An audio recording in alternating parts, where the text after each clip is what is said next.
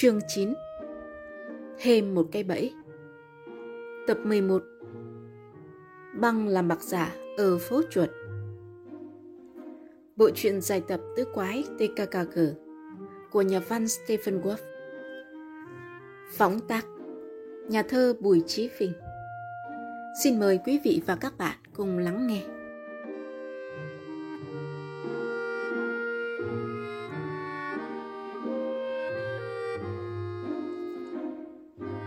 Ngày hôm sau, trời tự nhiên u ám lạ thường. Khắp nơi trong thành phố đầy những đội quân đi xúc tuyết dọn đường. Sau bữa ăn trưa ở trường, Tặc Giang phóng xe đến cửa hàng thực phẩm công chúa. Hắn chưa kịp bấm chuông, thì đã thấy cô bé ló đầu ra cửa sổ trên gác. Đợi mình một chút, Tặc Giang. Các cô bé mà bảo một chút thì có nghĩa là phải đợi ít nhất 15 phút. Nhưng Kabi là một ngoại lệ. Vừa gội đầu xế chưa khô mái tóc, Kabi vẫn không để tắc răng bị cóng vì chờ đợi. Như bất cứ lúc nào, Kabi thật xinh đẹp trong chiếc áo choàng lông màu xanh lam, mũ len thì đồng màu với khăn quàng, đến nỗi tặc răng phải thốt lên. Chà, diện quá ta, mình có thể đi sóng đôi cùng bạn được đó. Xí, cảm ơn, đầu dáng. Giọng Gabi nghe giận dỗi. Trời, mình khen bạn thật lòng mà, công chúa. Nếu vậy mình không mặc đẹp thì bạn không thèm đi chơi với mình chứ gì. Chà, công chúa ơi, bạn hiểu nhầm ý mình rồi. Đó chỉ là một cách nói nhấn mạnh rằng bạn... bạn rất xinh thôi mà. Mình bao giờ cũng muốn đi cùng bạn tới cùng trời cuối đất, cho dù bạn ăn mặc rách dưới. Gabi đỏ mặt và nhìn tặc răng qua hàng mi óng như từ khiến hắn ta chẳng còn biết nói thêm gì nữa. Hắn quyết định chấm dứt đề tài nguy hiểm này. Chúng ta lên đường đến nhà băng chứ? Ừ. Hai đứa song hành đến khu keo phình qua những con đường vắng rồi tới phố chót cầu. Chi nhánh ngân hàng Quỳt đóng trụ sở trong một tòa nhà biệt lập. Một bên là dãy phố hẹp một chiều, một bên là bãi đậu xe dành cho khách. Những ngôi nhà láng giềng gồm các cửa hiệu thời trang, một tiệm cà phê, một văn phòng du lịch. Công chúa hỏi. Rút bao nhiêu tiền hả tắc răng? Tối thiểu là 300 mark. Mình muốn tặng mẹ một món quà thật đẹp.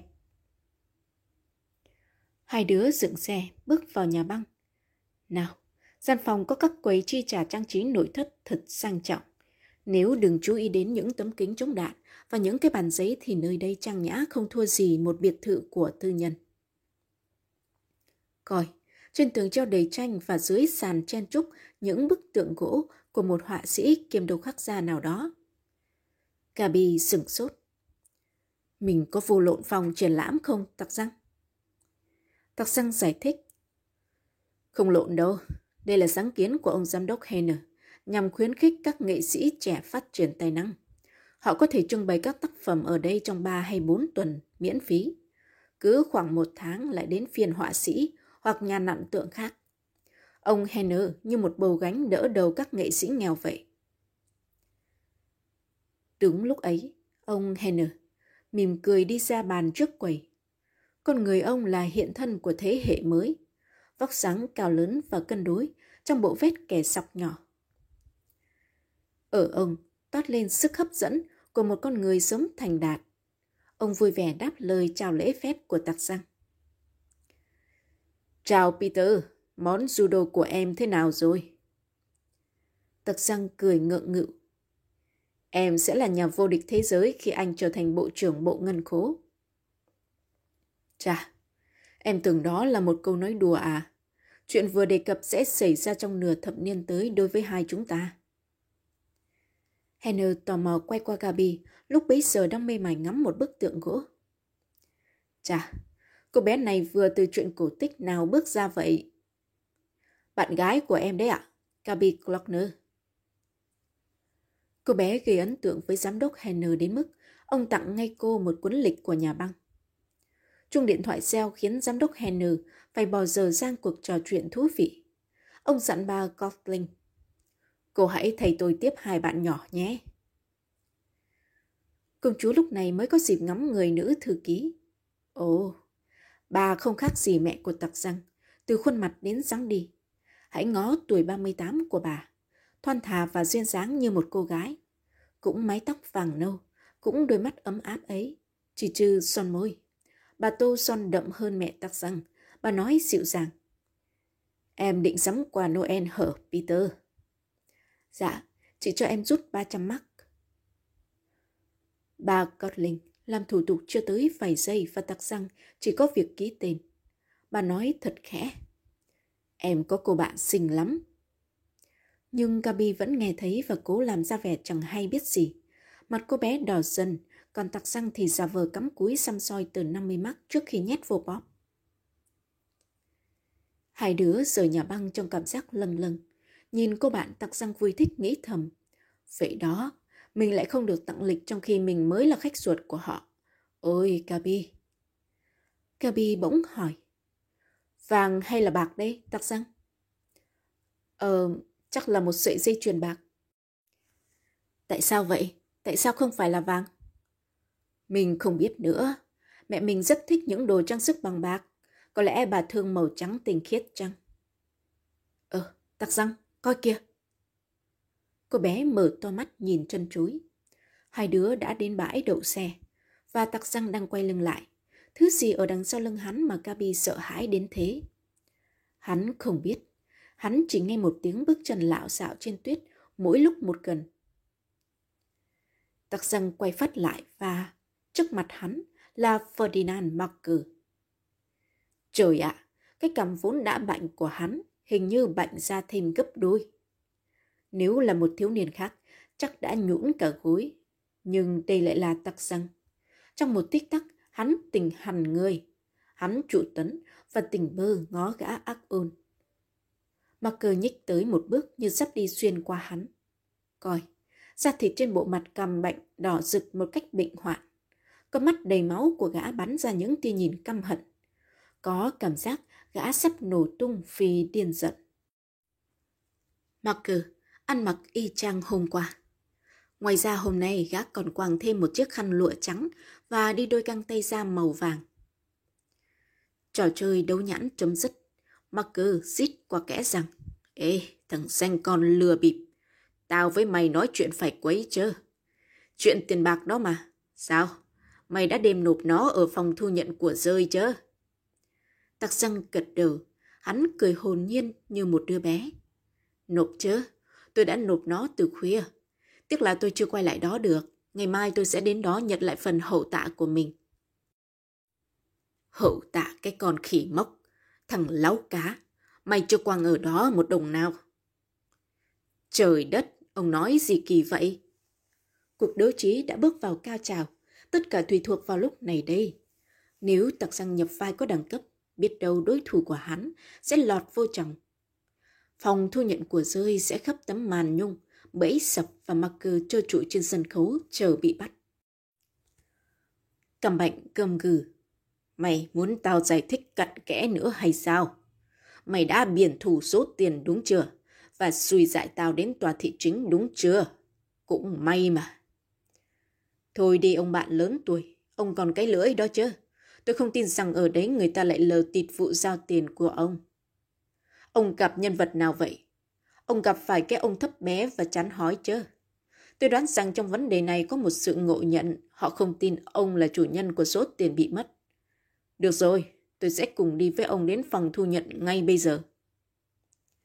Tặc dân nhún vai ra vẻ bất cần rồi quay sang nói với công chúa. Về nhà trước nghe Kabi, mình bận công chuyện. Tín hiệu tinh quái của hắn được Kami đón nhận chấp nhoáng. Về nhà, tức là đến ngay chỗ tổng nhà cảnh sát, gặp bố già Glockner. Cô bé gật đầu nhẹ nhẹ nhưng nét mặt không giấu được vẻ sợ hãi và lúng túng, che tấm lịch trước người như che chắn. Còn phải hỏi, yếu bóng vía vốn là sở trường của con gái muôn đời mà. Thằng mặc cử ngó hai đứa chừng chừng. Tao nhổ vào cái chuyện mày cùng đi, thằng láo cá.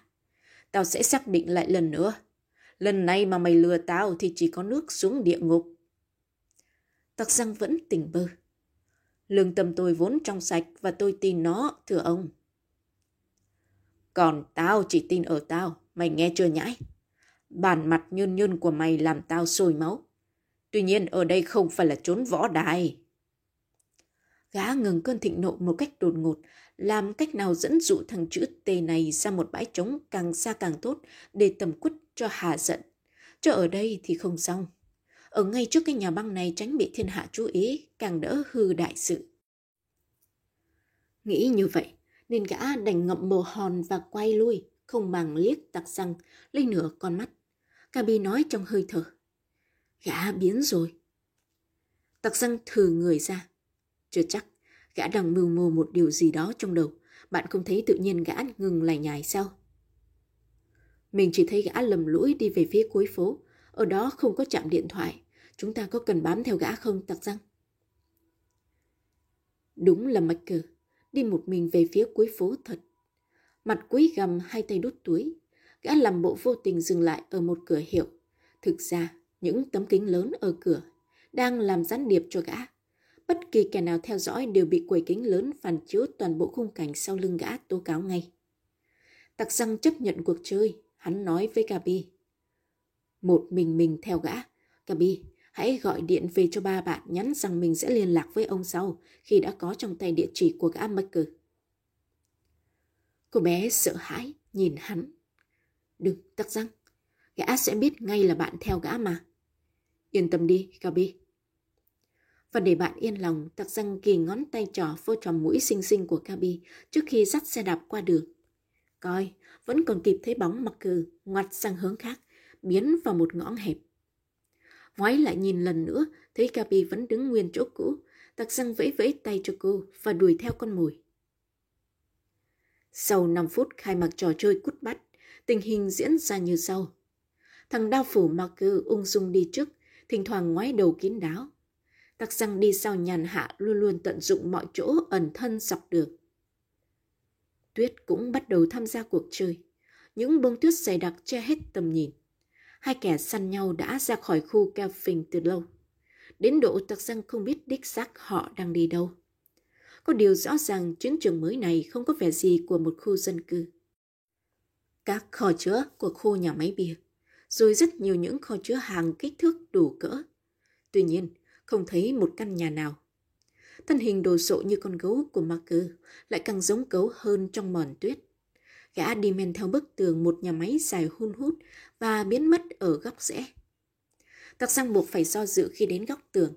Chà, tràn ngập những dấu chân của Marker trên tuyết, những dấu chân như những cái bẫy khiêu khích đập vào mắt tặc răng nhức nhối.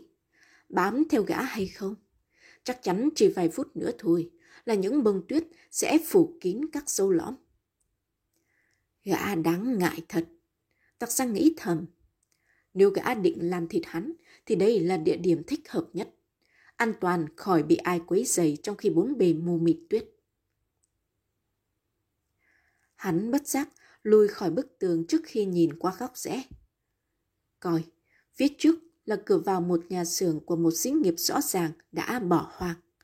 Khung cảnh khá là ảm đạm với các ô cửa sổ trống trơn, những gian kho đổ nát. Dấu chân của gã cầm mạnh vòng ra sau một gian kho. Chỗ làm bạc giả của gã ở đây ư. Tặc xăng lầm bầm, dù sao thì hắn cũng phải kiểm tra đến nơi đến trốn. Nếu không phải nơi này, là sao huyệt của cả băng, thì biết đâu cũng là chỗ chùi rúc riêng của gã. Hắn giấu xe đạp vào sau một cánh cổng hỏng, rồi thận trọng đi vòng sau mấy gian nhà kho vừa kịp đón đầu thằng cầm bệnh ác ôn đang xông tới. Marker cười hình hịch. Mày lọt bẫy tao rồi, thằng nhãi. Tao chờ mày từ lâu rồi. Tạc răng còn cười lớn hơn. Tôi hiểu ý ông mà, may là tôi đã đuổi kịp ông. Tôi nghĩ lại rồi, tốt hơn là cả tôi nên nhận phần tiền hậu tạ trực tiếp từ tay ông. Ông có cần tôi ghi giấy biên nhận để khỏi gặp rắc rối ở phòng thu nhận của rơi hay không? Mày sẽ nhận được phần chia, còn nhiều hơn cả số mày đáng được hưởng kia nhãi à? Tao bắt đầu đây. Phần chia của gã cho tặc xăng nằm gọn trong cú đấm. Cũng may mà không có kẻ thứ ba chứng kiến. Nếu có một trọng tài thì chắc chẳng ai chấp nhận cuộc tỷ thí không cần sức này. một thiếu niên 16 tuổi đụng độ một con gấu ngựa như mặc cơ chẳng khác gì cho chấu đá vòi. Có điều mặc làm sao biết được gã đang đối mặt với ai. Ông Hoàng Judo trong giới học sinh đón cú ra đòn của gã khổng lồ một cách bình tĩnh và lập tức nhận ra. Mặc rất vụng về. Tặc răng né sang một bên, ngáng chân thằng cha hữu dũng vô mưu đang lao lên. Rất là nhẹ nhàng. Ê, cú đấm của gã chật lất trong không khí, rồi sau đó thì gã bay. Thằng ác ồn bay đẹp đến nỗi cái đầu húc dầm vào bức ván gỗ của nhà kho. Gã ăn này đau đó mắt, bay mất mũ và ngã rúi xuống tuyết. Gã ăn nằm bất động, tối thiểu cũng một phút. Tặc răng cuối nhìn địch thủ cười gằn.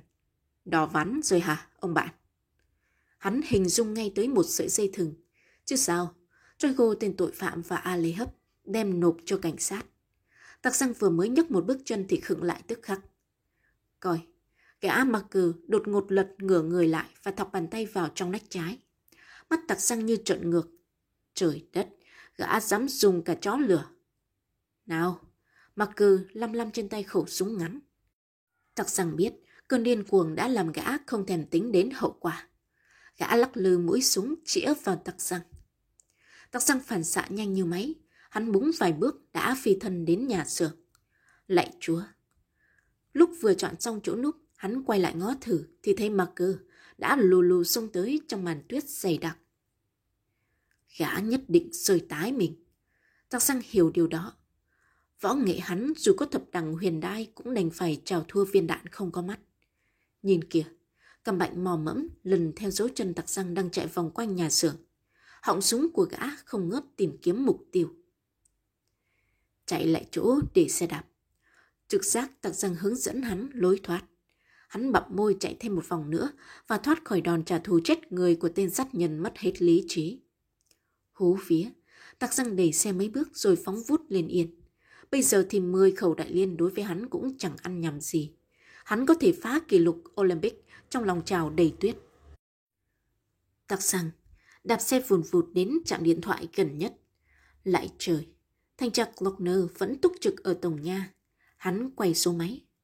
Tặc răng đấy, thưa chú. Trời ơi, cháu đó hả? Chú đã nghe Gabi thông báo tình hình. Cháu đã đụng độ với thằng cha cầm bệnh và quật ngã gã, nhưng gã có súng. Tiếng ông Glockner sừng sốt.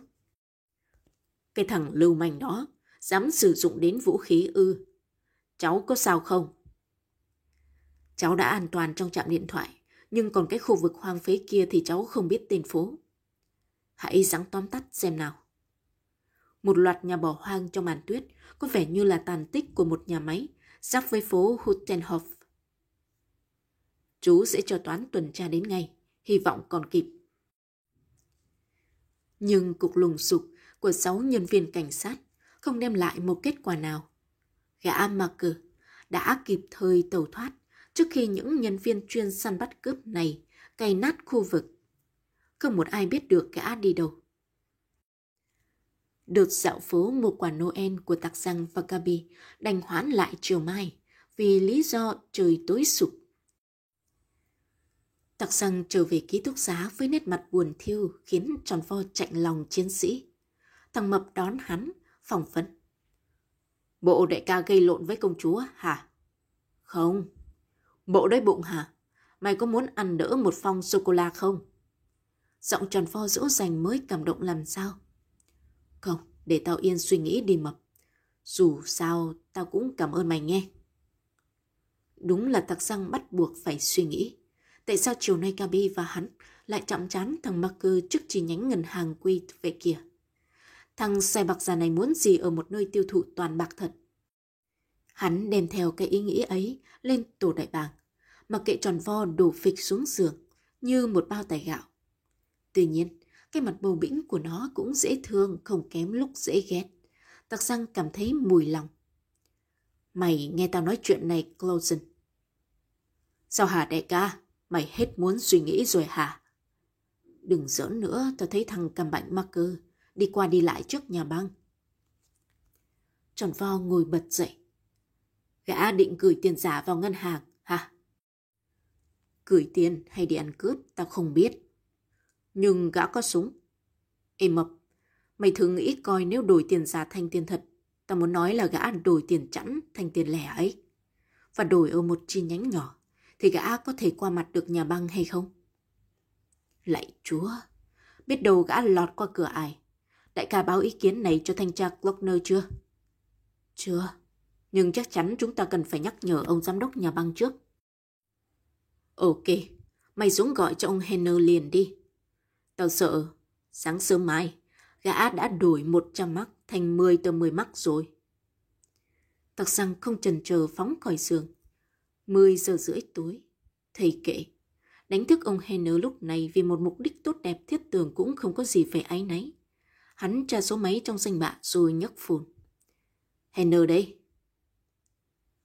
Em tưởng anh đã ngủ. Em là Peter Carsten. Xin lỗi vì em đã gọi cho anh vào giờ này. Không sao.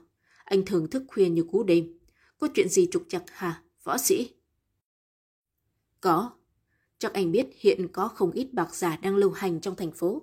Các bạn em và em đang phối hợp với cảnh sát truy lùng một trong những kẻ đáng ngờ nhất. Gã xài bạc giả đó đã xuất hiện chiều nay tại phố Chóc Cầu, ngay gần chi nhánh nhà băng của anh. Anh phải cẩn thận. Gã có thể tuôn những đồng 100 mắc giả vô ngân hàng của anh như chơi. Cảm ơn Peter. Nghe có vẻ nghiêm trọng nhỉ? Nhưng nhân viên nhận tiền của chúng tôi luôn luôn kiểm tra kỹ lưỡng. Em không đùa đâu, Henner.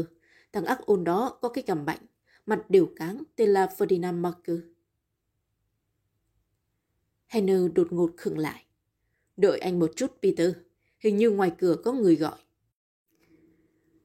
Tặc răng áp ống nghe của mình, đứng dựa tường. Hắn nghe tiếng bước chân của Henner mỗi lúc một xa dần. Có lẽ, giám đốc trẻ tuổi này đặt ống nghe nằm nghiêng ra phía ngoài cửa, nên mọi tiếng động rõ mồn một. Trời đất! Và tặc răng bỗng giật này mình vì tiếng của Henner cực kỳ hoảng hốt. Các ông muốn gì? Cướp đây, biết điều thì cầm mõm lại. Lạy chúa, các ông muốn gì ở tôi? Im ngay. Một giọng khác rít lên, có nghĩa là hai giọng cả thầy. Tặc răng nắm ống nghe mà cứ tưởng mình đang mơ ngủ. Trời ạ, à, giọng này là của thằng mắc cơ cầm bệnh. Hắn không ngờ, mình chứng kiến từ đầu đến cuối một vụ cướp qua phương tiện truyền thanh. Màn kịch của thằng mắc cơ tàn bạo tiếp tục. Mày không có chết đâu, Henner. Mày chỉ bị trói bịt mắt tay chân thôi. Nhưng chúng ta cũng có thể thô bạo đó. Tao nghĩ rằng mày sẽ biết điều. Ê, trò gì thế? Tạc Săng hiểu rằng gã hỏi một thằng đồng đảng. Hắn nghe giọng tên thứ ba nói khẽ. Cái ông nghe. Tạc Săng lập tức cúp máy. Hắn hít một hơi thật dài, rồi quay số gọi về nhà riêng của công chúa. Phải đợi một lúc, ông Glockner mới lên tiếng. Tặc răng nói không kịp thở. Giám đốc nhà băng Henner đang bị tấn công. Hắn kể nhanh như máy chương trình truyền thanh bất đắc dĩ. Cảm ơn tặc răng. Chú thật khó tin cháu có thể làm được bấy nhiêu việc. Hẹn gặp lại sau. Tặc răng quay về tổ đại bàng bằng tốc độ của con chim cắt. Tròn vo há hốc miệng sừng sốt. Bị thầy giám thị Plummer theo dõi hả? Tặc Giang vừa kể cho thằng bạn trí cốt nghe, vừa cuống cuồng mặc quần áo. Hiểu nội dung rồi chứ? Tao phải đến nhà ông Henner ngay bây giờ.